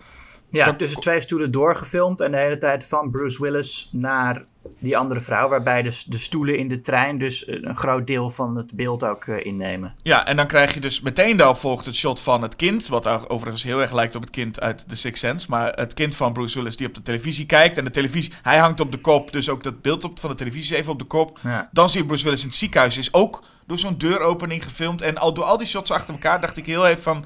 Ik hoop niet dat de aandacht hier te veel naar vorm gaat. Dat het alleen maar is van... Oeh, kijk eens wat we voor bijzonder... En dat, dat geluk dat neemt ook af daarna. Daarna wordt het op een gegeven moment ook wel weer iets meer camerawerk eh, van traditioneel. Maar het voelde een beetje als in het begin... Hij eh, nogal visueel zich ging uitsloven zonder... Nou ja, dat, dat- waar de aandacht te veel naartoe zou gaan. Ja, hij had gehoord dat hij de nieuwe Hitchcock was, hè? dus dan moet hij meteen laten zien eh, van, oh, ik, ik ben de nieuwe Hitchcock. Nou, ik zal eerst even laten zien wat de nieuwe Hitchcock allemaal kan. Misschien dat hij daarom ook al die cameo's doet. Dat hij eerst dacht, ik doe dit gewoon één keer in The Sixth Sense. En toen mensen zeiden, je bent Hitchcock, dacht hij, oh, dan ga ik ook overal in mijn films eh, verschijnen. Ja, met, met alleen het, het grote verschil dat Hitchcock volgens mij nooit heeft bedacht van... Hm, zal ik nou mezelf de rol van Cary Grant geven? nou ja, dat, is, eh, dat heeft hij ook nooit gedaan, toch? Nou, daar zie ik M. Night Shyamalan wel een beetje... voor. Zijn rol wordt Ja. echt steeds groter, hè? En in, in, Ja, in- dat is in waar. Lady in the Water Ja. is hij echt... eh, heeft hij gewoon een grote, een grote rol. Hij hoort bij het ensemble. Ja, maar over dat camerawerk. Het zijn inderdaad heel veel, eh, heel veel long takes. En ook wel veel opvallende shots. Ehm, iedereen wordt heel vaak ingekaderd in die shots. Hè? Je hebt die, die met die spiegels. En je hebt Bruce Willis tussen twee eh, eh, stoelen. En eh, is ook het, het eerste shot waarin we het personage van Samuel L. Jackson zien als kind. Niet als baby, maar als hij, als hij eh, 12 is of zo. Dan zie je hem ook voor het eerst weerspiegeld in een tv. Dus het zijn allemaal een soort kaders die volgens mij verwijzen naar, eh, naar een strip. Ja. Ze zitten allemaal in stripplaatjes. Nee, daar zou ik zeker wel goed over nagedacht zijn. En ook natuurlijk gewoon, hij wordt geboren met die spiegels. Ik snap het wel. Alleen, ik merkte gewoon dat... Ik dacht eventjes van, kom eh Shyamalan niet te veel je aanstellen met al dat camerawerk. Gewoon ook even, gewoon je ding doen. Nee, ik had dat vooral bij dat ene shot waar, hij, eh, waar het personage van Jackson, maar dan als kind, voor het eerst zo'n strip krijgt. Die, en dan zie je eerst die strip op zijn kop gefilmd. En dan pakt hij hem en dan draait hij hem om. En dan draait de camera nog een heel eind mee. Zodat die strip op zijn kop blijft. Ja. En dan draait de camera weer goed. En dat, dat dacht ik echt van, nou, dit is gewoon een beetje raar wat je nou doet. En je zegt het over die stijl. Het is natuurlijk een hele trage film. En dat zit hem niet alleen in dat shots heel lang doorgaan of zo. Het zit hem ook in hoe mensen dialogen voeren. Want eh, Bruce Willis heeft in, het, in de trein een gesprek met een eh, dame. En, en ze beginnen met elkaar te praten. En het voelt heel ongemakkelijk. Dat is, moet ook wel een beetje. Maar ze geven ook, zeg maar, heel langzaam antwoord. Ja, nee, dat zeg je. Het, het is zacht en, en langzaam praat iedereen. Ja, en dan, en dan is het gewoon een, een, een, een soort van gesprekje tussen twee, twee, twee mensen, wat, wat heel traag is. En op een gegeven moment vraagt Bruce Willis gewoon, hey, hoe lang blijf je in Philadelphia? We zien overigens voor die tijd dat Bruce Willis zijn trouwring even afdoet. Wat ons even moet zeggen van, oh, misschien wil Ja. hij meer of hij eh, heeft in ieder geval geen goed huwelijk. Ja. Eh, en dan vraagt hij op een gegeven moment, hoe lang blijf je gewoon in Philadelphia? Wat volgens mij best wel een normale vraag is, denk ik. ik bedoel, en meteen wordt het ongemakkelijk en zegt zij: Oh, maar, sorry, maar ik ben getrouwd hoor. Oh, ik, ik ga, ik, ik ga ergens anders zitten. Toen dacht ik: Oh, Ja. sorry dat ik die vraag stelde. Nou, ik denk dat zij wel. eh, kijk, ze is een, een, een, een knap meisje. Ze zal ge- misschien gewend zijn aan mannen die haar op die manier benaderen. En daar gewoon een, eh, een goed gevoel voor ontwikkeld hebben. wanneer iemand meer bedoelt dan alleen maar een, een praatje in de trein. Jawel, maar zat het dan nou net in die vraag? Want ze, zij stelt ook gewoon andere vragen over, over haar reis of over haar Nou, het- hobby's of zo. Maar dan ineens: Hoe lang blijf je in Philadelphia? Oh, wow, wow, wow, wow, wow. Nee, dat, eh, je moet niet. Je moet niet eh, eh, Zo'n vrouw weet dat gewoon op een gegeven moment. Dat is. Dat is die, die weet wat ze doet. Oké, Dan gebeurt er een treinongeluk. Dat is het. precies. Dat, dan, gebeurt er een trein, dan gebeurt er een treinongeluk. Is iedereen van het ongemakkelijkheid verlost? Want eh, eh, Ja. treinongeluk, iedereen dood, behalve Bruce Willis. Ja, geen schrammetje. Geen schrammetje. En dat is natuurlijk het interessante. En dat is eigenlijk ook waar de hele film over gaat, vooral. Maar dat is dus het. het, het, het Bruce Willis heeft eh, geen schrammetje, wat iedereen nog extra bijzonder vindt. Niet het feit dat hij het overleefd heeft, maar vooral dat hij gewoon niks heeft. Mhm. En dan wordt, eh, eh, vind ik zelf een heel sterk dingetje, wat je eigenlijk nooit in een superheldenfilm inderdaad zou verwachten. Maar gewoon dat Willis eens bij zijn baas gaat vragen hoeveel ziektedagen hij eigenlijk heeft eh, gehad. Ja. En dan krijgt hij ineens opslag, omdat hij inderdaad nooit ziek is geweest. Ja. Eh, ehm, Het, dat zegt wel- zoveel. Ja, ik vind het toch wel gek dat hij dat niet weet. Dat hij, want hij werkt daar eh, iets van vijf jaar of zo. Ja, je, je weet toch wel of je ooit eh, eh, ziek thuis hebt gezeten? Want, of niet? Nou, sterker nog, hij, weet ook, hij vraagt op een gegeven moment ook aan zijn vrouw. Hij weet eigenlijk Ja. niet meer of hij überhaupt ooit ziek is geweest. Dus of hij ooit Ja. griep of wat dan ook heeft gehad. Dan zit hij echt van, ja, is dat... En dan gaat hij ook terugrekenen met, is dat dit jaar niet gebeurd? Of vorig jaar? Maar eigenlijk zou je inderdaad wel weten... Yo, ik ben de afgelopen tien jaar... Ik ben eigenlijk heel... Bijna nooit ziek. Dat zou je wel van jezelf weten. Ja, omdat hij ook helemaal niet weet hoe het is om ziek te zijn. Kijk, ik ben een paar keer ziek geweest. Dus als je mij vraagt wanneer was je voor het laatst ziek, moet ik daar wel over nadenken. Omdat het een paar keer gebeurd is. Maar als je zegt, eh, als je nog nooit ziek geweest bent, dan weet je niet hoe het voelt om ziek te zijn. Mm, nee. Dus, dan, dus da- dan zou je dat wel weten, denk ik. Ja, en ondertussen hebben we dus Elijah, Samuel L. Jackson, als zijn grote tegenpol. Iemand die altijd ziek is en echt heel snel iets breekt. En dan is het ook nog eens iemand die eh, stripboeken dus heel serieus neemt. Hij leeft voor stripboeken. En dat zien we meteen in een scène waarin een man eh, iets wil kopen, een stripafbeelding wil kopen voor zijn zoontje van vier. En dat Jackson meteen zegt, nee, nee, nee, dat gaan we niet doen. Move. Ja. We gaan niet iets kopen voor een vier jaar oud iemand. Wat het ook een beetje is, hè. Dit is een... Dit is een superheldenfilm, maar niet voor iemand van vier. Het is niet... Het is als M. Night Shyamalan die, die kinderen gaat weigeren bij de bioscoop. Van ja, ik ga met mijn, mijn zoon hier naartoe. Nee, nee, nee, nee. Unbreakable is niet voor kinderen van vier, hè. Oprotten. Ja, nou, en, en zo zijn sommige eh stripliefhebbers natuurlijk ook. Ik was in mijn favoriete stripwinkel, was er ook een keer een vrouw die vroeg... eh, heeft u een strip voor een kind van vier? En toen zei ze ook, nee, er zijn geen strips voor kinderen van vier, want kinderen van vier kunnen niet lezen. dat zei hij. Maar eh, het, is, eh, ja, het is meteen een, een, een, een, eh, een mo- mooie monoloog voor Jackson, waarin hij die man uitlegt waarom hij dat niet gaat doen. En heel, hij, hij heeft heel eloquent. Je ziet ook echt, dit is een van de lievelingsfilms van Quentin Tarantino. En in die films, in die monoloog zie je wel meteen waarom waarschijnlijk. Het is ja, net, net zoiets als Jackson eigenlijk vergelijkbaar met wat hij in Pulp Fiction deed, maar dan een stuk rustiger en kalmer, maar, maar misschien wel even intimiderend. Ja, want hij is wel... hij- ja, maar misschien valt het ook op omdat iedereen fluistert in die film. Waardoor Jackson wel intimiderend overkomt. Want hij is de enige die nog wel zijn stemvolume iets hoger krijgt dan de rest. Maar ehm, hij is, hij is als, als Jackson is hij redelijk ingetogen. Maar Ja. eh, hij is alsnog wel een fel figuur hier. Je merkt echt dat dit hem heel veel doet. En die man ook helemaal volledig verbaasd is met wat de fuck is dit nou weer? Eh, dat, dat, eh, dat je me zo afblaft voor een, een strip. Maar het geeft ons meteen aan hoe serieus Jackson eigenlijk is in dat hele strip gebeuren. Ja. Eh compromisloos is hij, ja. Ja. Nee, want strips zijn heel belangrijk voor hem, omdat hij nou, natuurlijk als kind die strip heeft gekregen van zijn moeder. Eh, en het was een, een, een strip van Active Comics, wat gebaseerd is op Action Comics. Ik vond het wel, ik vind dat een beetje raar dat hij dan Active Comics, ik bedoel, kom op. Eh, kijk, ik snap wel dat ze allemaal andere superhelden verzinnen die, die niet echt zijn. Dat is dan. eh, of die, die, die zijn natuurlijk sowieso niet echt, maar die niet. eh, er zit geen Superman of Batman in. Ze hebben allemaal andere namen die voor de film bedacht zijn. Eh, wat met copyright te maken zal hebben. Of misschien gewoon met het feit dat eh Shyamalan niet wilde dat je aan, aan die superhelden ging denken of zo. Ehm, maar die moeder geeft hem, geeft hem zo'n strip en ze zegt er ook bij: They say this one has a surprise ending. Dat is misschien ook een, soort metatextuele knipoog van Shyamalan naar zichzelf. Eh, en dan raakt eh, eh, Elijah Price heel, helemaal in de band van strips. Vooral omdat hij het idee heeft dat strips iets te maken hebben met iets wat heel diep ligt. Een soort oergevoel. Hij zegt van in die oertijd schreven mensen op de muren en Egyptenaren deden het. En in, elke cultuur worden met plaatjes eh, verhalen verteld. En, de, en strips die komen, die raken eigenlijk aan een, aan een heel diep liggende werkelijkheid. Ehm, dus hij gelooft ook dat ze gebaseerd zijn op bestaande dingen. Hij gelooft dat er echt mensen bestaan met wat je superkrachten zou kunnen noemen. En hij is er naar op zoek. En hij dat, en dat doet hij vooral om, volgens mij, zichzelf eh, een goede plek te geven in de wereld. Hij, weet je, hij is iemand die inderdaad zijn botten breken bij het minste of geringste stootje. Hij is de hele tijd ziek. Ze noemen hem Mr. Glass. En hij wil dat daar een goede reden voor is. Hij wil niet dat dit hem zomaar is aangedaan en dat het gewoon pech is. Hij wil zichzelf een goed verhaal geven. Ja, en dan is het ook de vraag in hoeverre we op dat moment kunnen weten dat Jackson de bad guy gaat worden van het verhaal. Want we weten natuurlijk al vrij snel, Willis dat zal waarschijnlijk wel een superheld worden. Ja, Ehm, maar of, want dat blijkt dus aan het einde. Als je al van een twist moet spreken, is het, oh, Elijah is de, de vijand van Willis.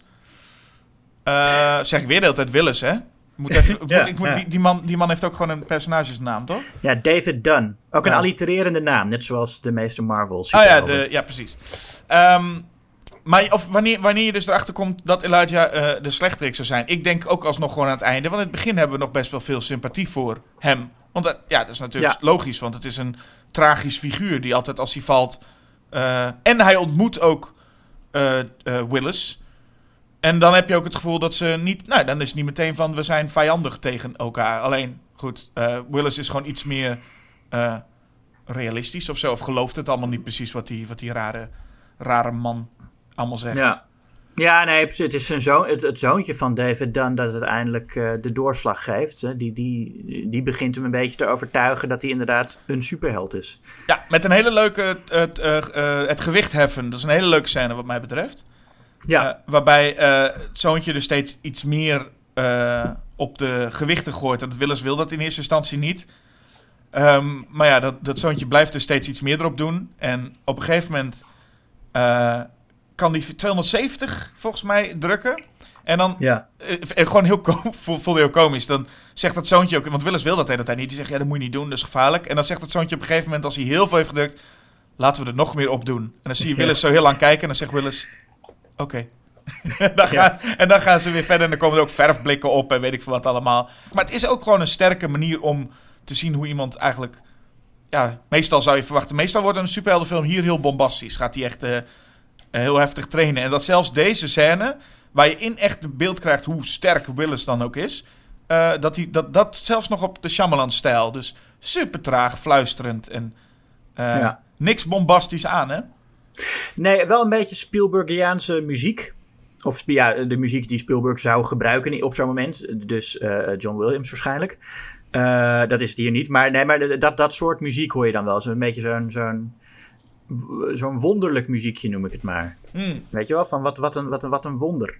Ja, het is mij niet opgevallen, maar ik kan me wel voorstellen dat het toch opvalt in die film. Omdat de film gewoon meestal, ik, ik, voor mijn gevoel heb ik is Unbreakable vooral voorzien van een heel rustig pianoriedeltje de hele tijd.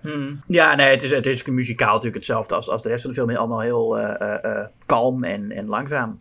Ja, Maar ja, langzaam en traag, dat heeft wel een beetje een negatieve connotatie. Maar ik, eh, ik, ik ben daar tegen. Ik, ik vind eh, gewoon een rustige film is misschien dan beter om te zeggen. Een film die, gewoon een rustig, die het rustig aandoet, die geen haast heeft. Die zijn, gewoon echt een, een tempo heeft waar je op een gegeven moment in moet komen. ja het is dat de, de termen traag en langzaam zijn een beetje, eh, lijken heel erg verbonden met saai. En dat is natuurlijk heel Ja. anders.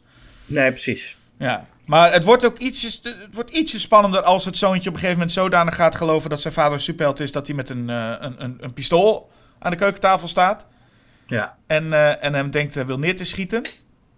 Ja, een stukje mooi drama eigenlijk. Ja, heel mooi. En ook heel mooi hoe dat uiteindelijk opgelost wordt. Hè? Dat, eerst zegt ze nog van nee, je kan niet schieten, dan ga ik dood. En dat, maar dat gelooft het zoontje maar niet.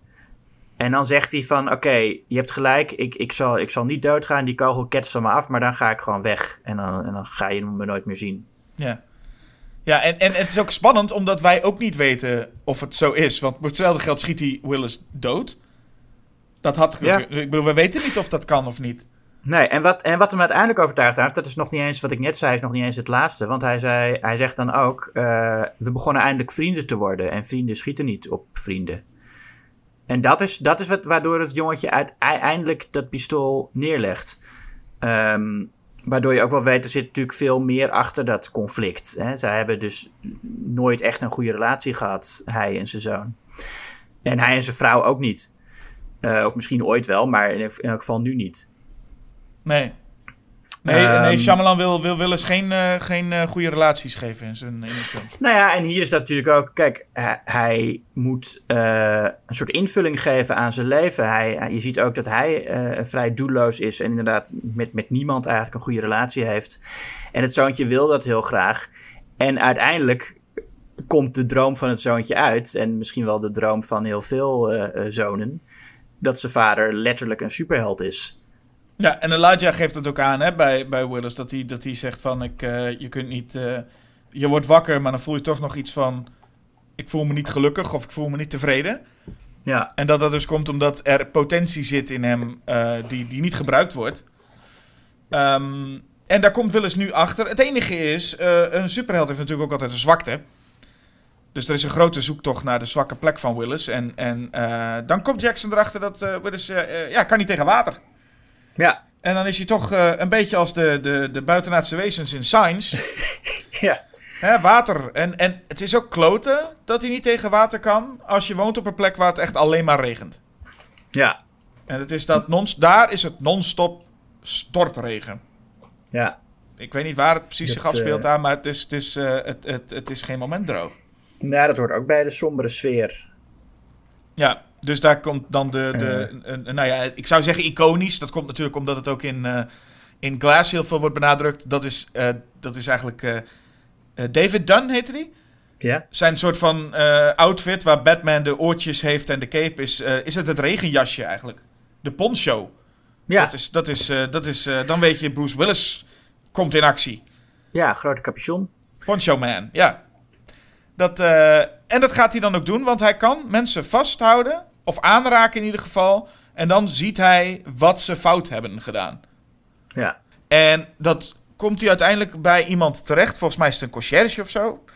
En die houdt eh, vrouwen vast in zijn huis. Nee, hij is, nee hij, is naar een, hij is naar een ander huis gegaan van een man. En daar heeft hij eh, zijn vrouw en kinderen eh, vastgebonden. Hij is naar een ander huis gegaan. Je ziet die man, hij, hij raakt hem aan. En je ziet dat hij aanklopt. En dat hij aan een man in de keuken vraagt: Mag ik binnenkomen? En die man in de keuken is een beetje bang. En dan, en dan komt hij binnen. En dan maakt hij die man dood. En, en- maar het is, het is niet zijn huis. Het is het huis van dat gezin waar hij is ingetrokken. Oh, hij is daar ingetrokken en heeft daar dan de vrouwen, eh, vrouw en kinderen van het huis vastgebonden. Ja, Ja. Nou, daar komt Willis. Eh, die, die ziet die twee eh, kinderen in de badkamer en redt hen. Dan komt hij de slaapkamer binnen. En dan komt dus die man thuis. De, de, de, de bad guy. De schurk is oranje overal, geloof ik. En die Ja. duwt, eh, die duwt eh, Willis van het balkon af. En dan komt hij eigenlijk terecht op een, op een zwembadhoes, geloof ik. ja, ja. En hij zakte dus... een, een hoes, ik weet niet of, een hoes het juiste woord is. Een zeil, een zeil. Een zeil, zwembadzeil. is, ja. Oké, ja, ja, goed. Ja, nou ja, ja, oké. Een zwembadzeil. Nee, zwembadhoes. Nee, ik vind het mooi. Zwembadhoes, ja. Nou, bij deze. Eh, en dan eh, wordt hij dus... eh, Bruce Willis wordt dan gered door die kids. Ik kom zo op het punt waar ik, wat, ik, wat ik heel geestig vond. Kind- wordt hij gered door die kinderen die hij net vrijgelaten heeft. Ja, Dan het, denk- het is wel een mooi desoriënterend stukje, vind ik. Hè? Dat, hij, dat hij op dat zeil valt en eerst weet hij niet wat het is. Maar dan ontdek je dat het in een zwembad is. En dan zie je hem zo in dat zeil eh, eh, wegzinken. Ja, je voelt hem wel. Als je inderdaad met zeil, dan denk je... Oh, als je eenmaal in dat zeil ook verwikkeld raakt onder water... dan Ja. komt daar maar eens uit, inderdaad. Die kinderen redden hem gelukkig. Oké, nou denk je... Zo'n bad guy, zo'n schurk. Hmm. Die heeft iemand vermoord, heeft iemand vastgebonden. Die is betrapt door een man. En Ja, Wat doe je dan als jij denkt, kut, ik ben betrapt, ik heb iemand vermoord, ik heb, ik heb mensen vastgebonden, wat ga ik nou doen? Ik duw hem van het, het zwembad in. wat ga je dan doen? Ga je kijken of, je, of die kinderen er nog zijn? Ga je kijken of, wat ga je dan doen? En Bruce Willis komt weer boven en dan staat die man met een biertje in zijn hand te kijken naar die ene vrouw die nog vastgebonden zit. En dan staat hij er ook zo bij te lachen, zo van, zo, heb ik jou even mooi vastgebonden, hè? Ja. nee, dat had ik inderdaad ook op dat moment van... eh, dat, is niet, dat is niet zo slim. ik weet niet of als je betrapt wordt op het... op- denkt, dat je überhaupt opgelost. gaat kijken van, eh, zijn die andere kinderen, zijn die er nog wel? Eh, maar dat je gewoon ook denkt, ik gooi deze man in het zwembad, zo, ben ik die even kwijt. Ik ga nu een biertje pakken en ik ga lekker kijken naar hoe jij vastgebonden zit. En hij staat er ook gewoon echt haar zo aan te kijken. Hij doet er ook niks, maar hij staat er echt zo Nou, aan te hij, hij kijken. spuugt op de... Hij neemt een slok bier en dat spuugt hij dan in de gezicht. En dat is dan het moment dat Elijah, of eh, eh, Willis dan eh, binnenkomt en hem, vastgrijpt. Dat, dan heeft, dat is een beetje het moment van de begrafenis van de Sixth Sense. Hè? Het moment dat hij dan, ik ga het in uitvoering brengen. Ik ben dus schijnbaar een superheld. Ik ga, Mhm. ik ga het dus gebruiken. En ik red daarmee, eh, nou ja, een vrouw en twee kinderen. Nee, die vrouw is dood. Hij heeft alleen die kinderen gered. Die vrouw heeft het niet overleefd uiteindelijk. Oh, heeft die vrouw het niet overleefd? Nee, dat zie je in de krant. Dat zij ook eh, uiteindelijk eh, is overleden. Maar de twee kinderen heeft hij gered. Want dat is natuurlijk het moment dat hij natuurlijk die krant aan het zoontje laat zien. Hmm. Om even te laten zien van, kijk eens, ik ben een, ik ben een held. Ik ben, ik, je hebt gelijk gehad. Nou ja, stel je voor, hè, je bent gewoon zo'n kind. Heel veel kinderen willen dat hun vader een held is. En, en het is gewoon waar. Wat doet dat met zo'n kind? Dat zullen we denk ik niet weten. Hoewel, jawel. eh, eh, hij, het kind zit natuurlijk ook in, in. Dus dat weten we wel. Uiteindelijk wat er met dat kind gebeurt. Maar ja, nee, hij is, hij is daar trots op. Dat mijn vader is de mysterieuze Poncho Man. Ja. En ja, dan is het nog tijd voor, voor, voor het laatste stuk. Hè? Het, het Elijah en, en David moment. Ja, dan gaat David naar eh, een, een tentoonstelling in, eh, in de galerie van eh, Elijah. En dan komt hij ook de moeder van Elijah tegen, die heel trots is op de zoon natuurlijk. Ja, waarvan ik eerst dacht, oh, daar komt een jonge dame aan. Is dat de dochter van Elijah misschien? Met een paar grijze, grijze strukjes in haar haar. Ja. En nee, er is, een, er is de vrouw, en dat is in, in Klaas trouwens nog erger. Want M. Night Shyamalan wil gewoon dezelfde actrice steeds gebruiken. Alleen de enige keer dat zij gewoon zichzelf is, is in één flashback met dat Elijah 12 was.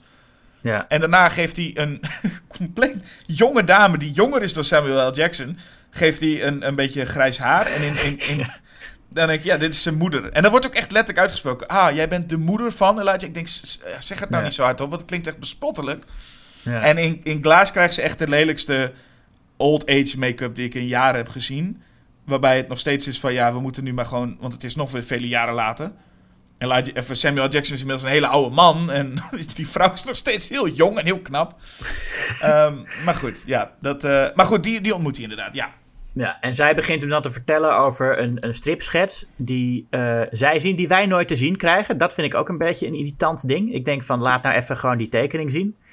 Eh, maar dat doen ze niet. Ehm, en zij, maar ik, ik vind het wel een beetje overdreven hoe ze dan vertelt van... eh, kijk, zie je deze strip? Kijk naar hoe de, de ogen van de schurk iets groter zijn. Dan denk ik, ja, dat zijn gewoon eh, dingen die, die iedereen in een strip zou kunnen opvallen, weet je wel. Dit zijn niet dingen waar je echt expert voor moet zijn. Wat wel een beetje gesuggereerd wordt dat ze allemaal heel diepzinnige dingen vertellen over wat er op die tekening te zien is.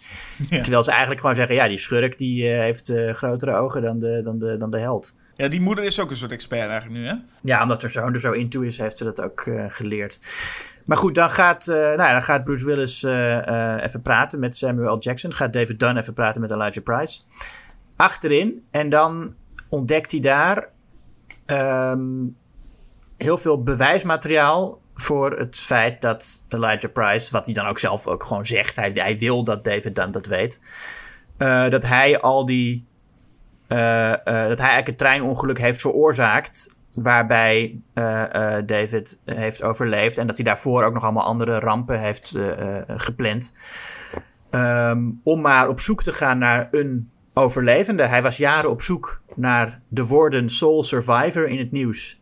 En daarom heeft hij maar een aantal rampen laten gebeuren. Ja, en dat, en dat zie je natuurlijk omdat, en dat heeft iedereen altijd krantenknipsels hangen op prikborden. Maar, eh, maar hij wil inderdaad, hij wil eh, eh, David eigenlijk een hand geven. Dat is het moment dat hij denkt, hier, je mag alles van me weten nu. Ja. Door mij maar aan te raken. En Ja. dan komt inderdaad, ja, en dat is een beetje de vraag. Want het, het, het is inderdaad dat ehm, Elijah dus op zoek was naar een Soul Survivor. Om dan maar dat, een held te kunnen creëren. Maar is het dan zo dat Elijah nog steeds dan de schurk is? Als in de nemesis van, van eh, Willis. Want dat is het niet per se, toch? Nou, Hij, hij heeft hem nog niks aangedaan eigenlijk. Hij heeft hem een, een doel gegeven in het leven. Maar hij heeft hem niet... eh, Nee, hij heeft gruwelijke dingen gedaan om daar te komen. Ja. Maar uiteindelijk Nou is ja, dat is, dat is natuurlijk vaak zo met schurken. Die doen niet per se de superheld iets aan. Die doen gewoon erge dingen en de superheld gaat dat oplossen. Ja, maar nu is het zo dat hij dus de superheld gecreëerd heeft. Wat een beetje, wat, wat werd altijd gezegd van de eerste Batman film. Dat Batman en Joker van Tim Burton, dat die elkaar gecreëerd hebben, soort van. Ja. Maar dat Elijah nu echt heeft iets losgemaakt heeft, waardoor Bruce Willis nu een held is. Maar het is niet zo alsof als Elijah niet opgepakt was, eh, dat Elijah dan vervolgens tegen Bruce Willis ging vechten, want dat hoorde aardsvijanden te doen. Ja, nee, dat is waar. Dat, eh, maar misschien was, dat, was hij dat nog van plan. Want ja, hij gaat nou naar een eh, instituut. En hij, hij weet ook dat dat zo is. Want hij eh, biegt gewoon in feite op wat hij gedaan heeft. Omdat hij gewoon wil dat, dat eh, David Dunn weet dat hij de schurk is. Ja, Ehm, en wij weten en dat hij naar zo'n instituut gaat omdat de film ineens afgelopen is en ineens tekst verschijnt. ja, ja alsof, het, alsof het echt gebeurd is. Dat, eh, Ja, maar het voelde ook als zo stom. Het voelde ook een beetje als een raar iets dat ineens eh, Bruce Willis loopt weg, ineens freeze frame en dan komt er zo tekst met wat er met hem nog gebeurd is. ja. Ik, ik weet niet of ik dat. eh, Ik bedoel, hadden we dat. Moesten we dat weten? Nee, dat is niet. Nou ja, nee, ik denk dat, dat hij wil. Ik, de Shyamalan wil daar, denk ik. eh, nog een keer bevestigen hoe echt het allemaal is, weet je wel? Want dat is iets wat je normaal gesproken ziet bij films die gebaseerd zijn op een waar gebeurd verhaal. En eh, Unbreakable is heel erg bezig met gewoon eh, het echte leven en laten zien hoe het echt zou kunnen. Maar het is een, raar, Ehm, een raar stijltje, vond ik. Vond ik Ja, nou ja. Wat, wat mij vooral opvalt aan die scène is dat hij dus, dat eh, Elijah Price al het bewijsmateriaal tegen hem bewijst, be- bewaart in een kamertje achter zijn galerie. ja. Wat op het moment dat hij, dat hij David Dunn daar binnenhaalt niet meer uitmaakt, want dan wil hij opbiechten. Maar als, ik denk, als je daarvoor al die dingen daar had liggen, al die krantenknipsels en, en de spullen waarmee je een bom hebt gemaakt en zo. eh, nou ja, dan, dan zou je een stuk eerder betrapt kunnen worden als iemand een keer per ongeluk dat kamertje inloopt. Ja.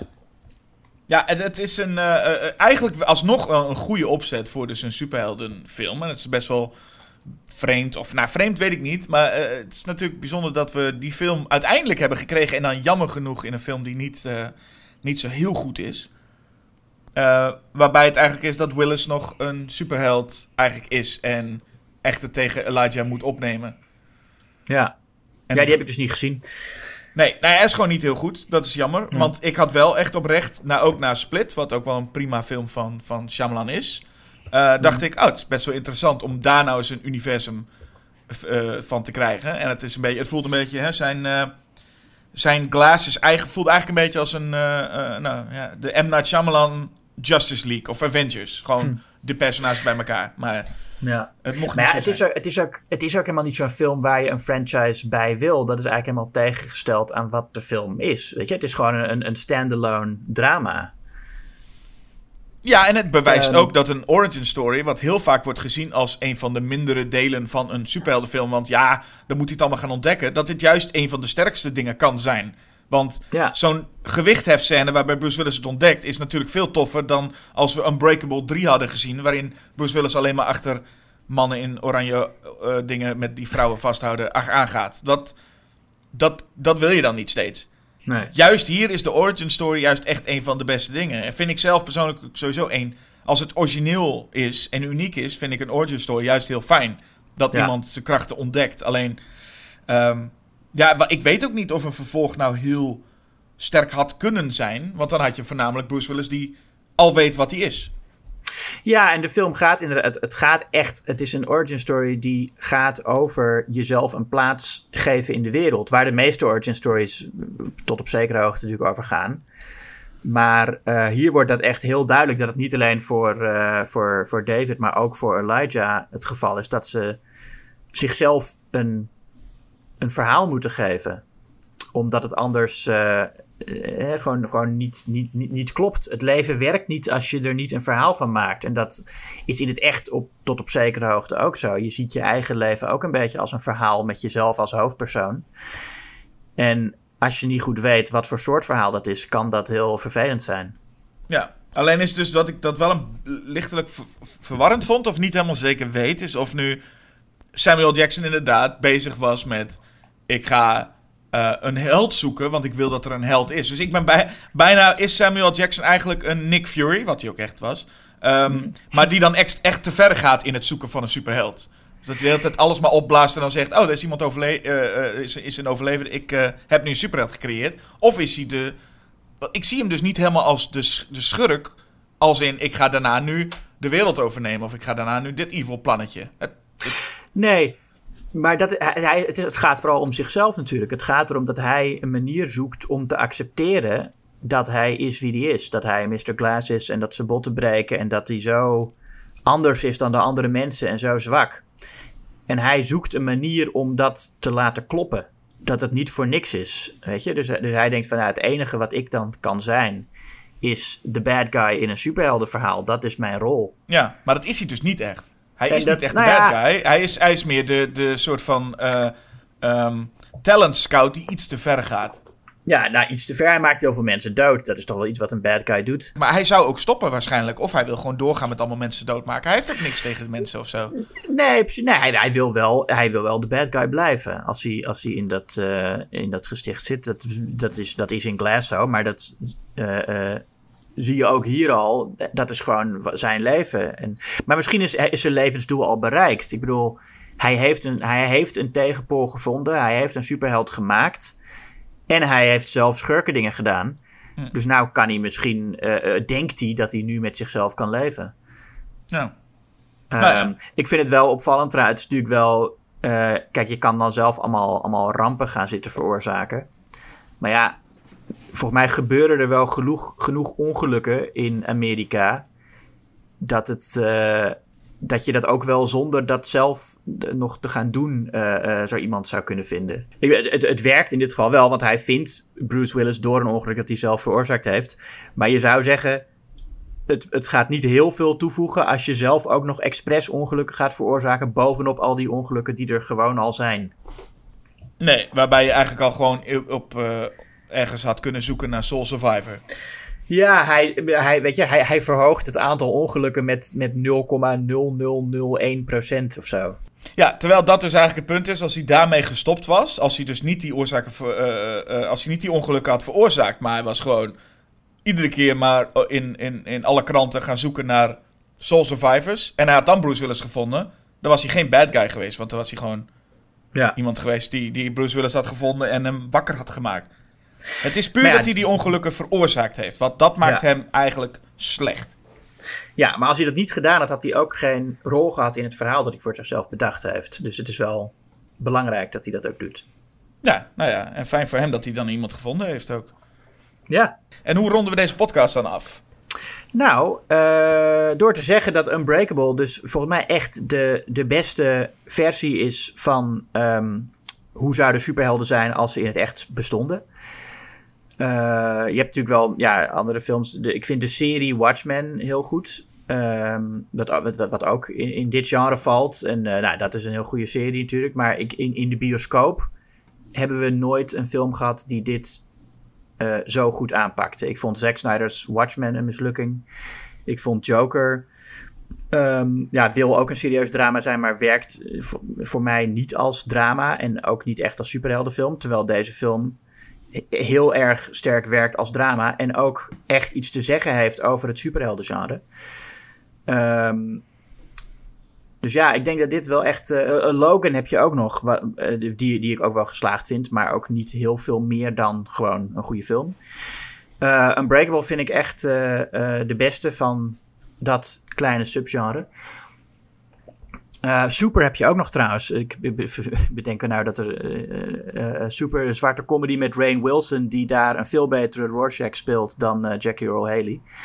Ehm, wat, ook, wat, ik, wat ook een leuke film is, vind ik. Eh, maar ook niet. ook, ook geen klassieker zoals Unbreakable voor mij is. Dus ja, toch wel de betere film dan The Sixth Sense. Wat een, een, een heel goede film is ook. En een, en een, en een leuk spookverhaal. En ook wel een, een goed drama. Maar eh, nou, wat, wat vind ik ervan? Ja, wat vind je ervan? Nou ja, nee, ik vind hem, ik vind hem gewoon minder goed. Nou, ja, omdat hij, omdat hij ook voor mij net iets te veel de nadruk legt op de thema's en net iets te sentimenteel wordt. Nee, nee, goede punten. Maar eh, voor mij is het duidelijk The Sixth Sense. Ehm, Unbreakable, sterk film, leuk concept sowieso. Eh, prima uitvoering. Paar, paar momenten die ik, eh, die ik echt wel vrij bespottelijk vond. Zeker dus dat moment dat eh, Bruce Willis in actie komt. Ehm, maar ik moet vooral zeggen dat ik The Sixth Sense gewoon onwijs sterk vind. En dat heeft niet alleen maar met die twist te maken. Sterker nog, de twist en het verhaal rondom de twist zijn misschien nog niet eens het sterkste van de film. Het is vooral dus ook Haley Joel Osment en Tony Collette. Dat, die relatie samen, eh, ja, dat, dat, dat, dat, dat levert enorm sterke, eh, sterke momenten op. Ze zijn fantastisch acteerwerk van beide. En de film heeft allerlei elementen in zich. Het is een beetje poltergeist. Het is een, het is een goede geestfilm. Het is een goede spookfilm. Maar het is ook een goed drama. Eh, eh, de, de, de, personages worden heel goed uitgewerkt van begin tot eind. Het, het, het klopt, het verhaal past. Het is eng waar het moet zijn. Het is ontroerend waar het ontroerend moet zijn. Ehm, voor mij werkt die gewoon van begin tot eind eigenlijk heel goed. Dus voor mij is The Sixth Sense wel duidelijk beter dan Unbreakable. Maar goed, dat neemt niet weg dat het natuurlijk eigenlijk sowieso zonde is dat we nu van M. Night Shyamalan vragen om een van die twee films weg te doen. Ja. Dat vind ik wel een beetje lullig richting hem. Ja, wat, ja, wat houdt hij dan over? Ja. Ja, dan gaan we toch dat, dat hij, uh, ja, een van die twee films. En dan gaan we meteen al naar Science. Ik heb wel, ik ken veel liefhebbers van Science trouwens. Maar uh, ik zelf ben er niet één van. Uh, en ja, dan kom je bij The Village en Lady in the Water and The Happening. En dan The Last Airbender After Earth. Ja, dat is toch echt wel, hè, zoals we de podcast ook begonnen, een, een heftige filmografie, denk ik. Ja, uh, ja, laten we niet te veel over die slechte films nadenken. Laten we gewoon onthouden dat hij een paar heel goede films heeft gemaakt. Zeker. En uh, dat en hij, nu ook, ook nog af en toe iets, iets leuks doet. Ik wou zeggen, ik bedoel, hij komt uh, volgend jaar als het goed is met de film Old. En wie weet dat dat weer op niveau zit. Ja. Maar we, la we, laten het niet te veel over de slechte films hebben. Maar we moeten het wel hebben over één van die twee moet dus weg. Eén van de twee goede Shyamalans moet weg. Uh, wij hebben onze keuze dus gemaakt. Maar ja, de luisteraar is eigenlijk gewoon de doorslaggevende, toch? Ja, jullie geven de doorslag. Jullie mogen kiezen welke van de beste Shyamalans uh, bewaard blijft. Stuur een briefkaart naar Jasper. Naar mij, inderdaad. En oh, dat, ja, ja. dat uh, moet je vooral doen. En wij gaan die stemmen tellen. En uh, als de stemmen allemaal geteld zijn, dan, uh, dan zullen wij uh, bepalen welke film het wordt. En diegene, de film die dus verliest, moet ook echt wel aftreden, vind ik. Ja, die gaan we dan zorgen dat, dat, dat, dat die niet meer te zien wordt. Ik weet, weet nog niet precies hoe, maar daar zijn we aan, aan het werk. Ja, en dan verwachten we ook geen rechtszaken en zo en dergelijke. We willen gewoon echt dat, dat je aan de stemmen houdt als er gestemd is. Hè, dat, dat, dat telt gewoon, toch? Ja, zeker. Ja, ja, nee, niet, niet dat er opeens allemaal 30 hertellingen komen en zo. Nee, nee, nee. Het is gewoon welke film gaat weg. Nou, denk er dus goed over na, luisteraar. En terwijl ja. jullie dat doen, maken wij ons op voor uh, ja, aflevering 50, uh, Julius. Want dit is aflevering 49 alweer van Julius Jezus Jasper. Gaat de tijd toch snel, hè? Ja, ontzettend. En aflevering 50, nou ja, dat moet een speciale aflevering worden, denk ik. Ik denk, ik denk, ik denk dat we het nu wel al moeten zeggen, want uh, dan kan de luisteraar zich misschien ook voorbereiden. Oké, okay, dat is waar. Er zullen een paar luisteraars zijn die zeggen, nou, uh, laat maar even. En er zullen luisteraars zijn die waarschijnlijk, uh, nou, staan te dansen in de kamer. Ja, want Ivo Nier komt terug. Yes! Ik zeg en... het maar gewoon, de wraak van Ivo. Ja, de Ivonier komt terug en we hebben dat al één keer eerder gedaan. En dan zou je denken, nou, komt er dan nog één podcast van Ivonier? En dan zeggen wij, nee, er komen er ook niet twee. Er komen er drie. Drie. God, ja, drie shows van hem die uh, alle drie online te zien zijn. Dus als je ze van tevoren wil kijken of met ons mee wil kijken tijdens het luisteren, kan ook. Er zijn er dus uh, drie en twee daarvan heten Ivonie in Carré. En dat zijn echt twee verschillende shows. Hoewel die wel uh, oh.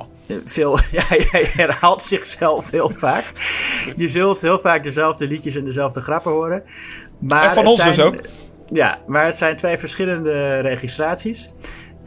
Eén uh, Ivo in Carré, dat wordt de eerste die we gaan bespreken, staat op YouTube. Uh, integraal in, in, in, in, een playlist met allemaal uh, losse clipjes.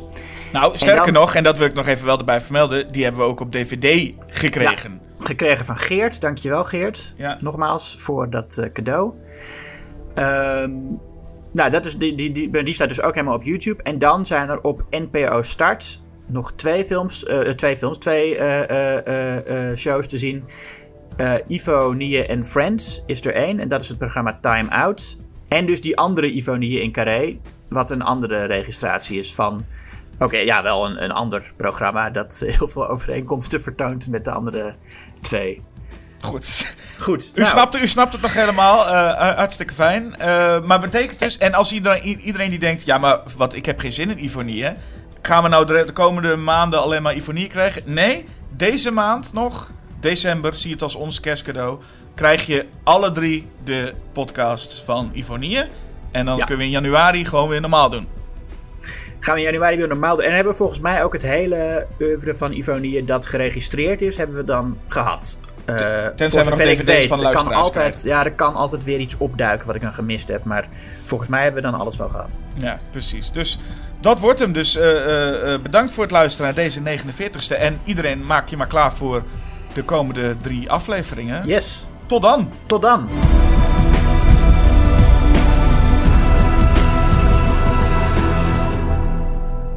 You ever feel the prickly things on the back of your neck? Yes. That's them.